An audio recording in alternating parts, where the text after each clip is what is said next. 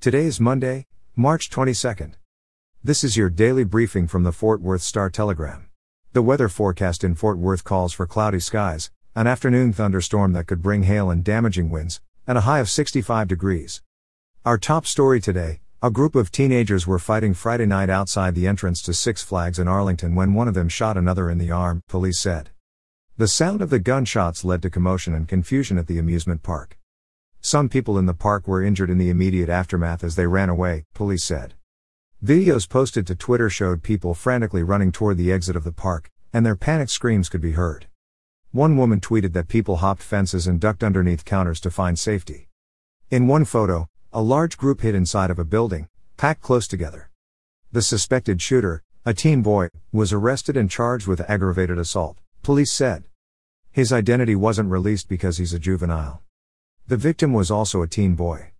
His injury was not considered life threatening, according to authorities. In pandemic news, Tarrant County reported 14 coronavirus deaths and 142 cases Saturday, the 16th consecutive day that county health officials confirmed fewer than 500 new cases. All but two of the deceased had underlying health conditions, officials said. There were 226 hospitalized COVID 19 patients as of Friday, taking up about 5% of all hospital beds in the county, data shows. Hospitalizations fell from earlier in the week when, on Tuesday, there were 270 hospitalized COVID patients. The last time before then that hospitalizations had increased countywide was March 1st. Tarrant County has now reported 248,748 COVID 19 cases, including 3,198 deaths. In state news, 14 people who were convicted in the Forest Park Medical Center bribery conspiracy have been sentenced to a combined total of more than 74 years in federal prison, according to the U.S. Attorney's Office for the Northern District of Texas. U.S. District Judge Jack Zouhary also ordered that the defendants pay a total of $82.9 million in restitution. Physicians directed patients, particularly those with out of network private insurance, to the now defunct hospital, according to the U.S. Attorney's Office in Dallas.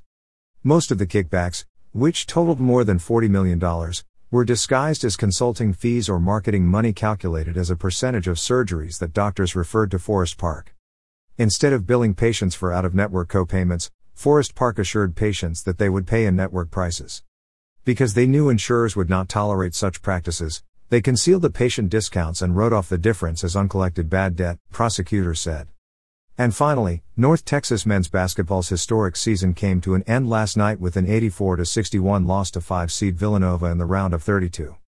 The Mean Green made program history by knocking off 4 seed Purdue in the first round for the school's first March Madness victory. But that was as far as the fairy tale went. UNT, which shot 40.4% from the floor on the night, just couldn't keep pace with the high scoring Wildcats despite an early 21 13 lead. Villanova will now face one seed Baylor in a Sweet 16 matchup on Saturday. For the latest in Fort Worth and Tarrant County news, visit star-telegram.com.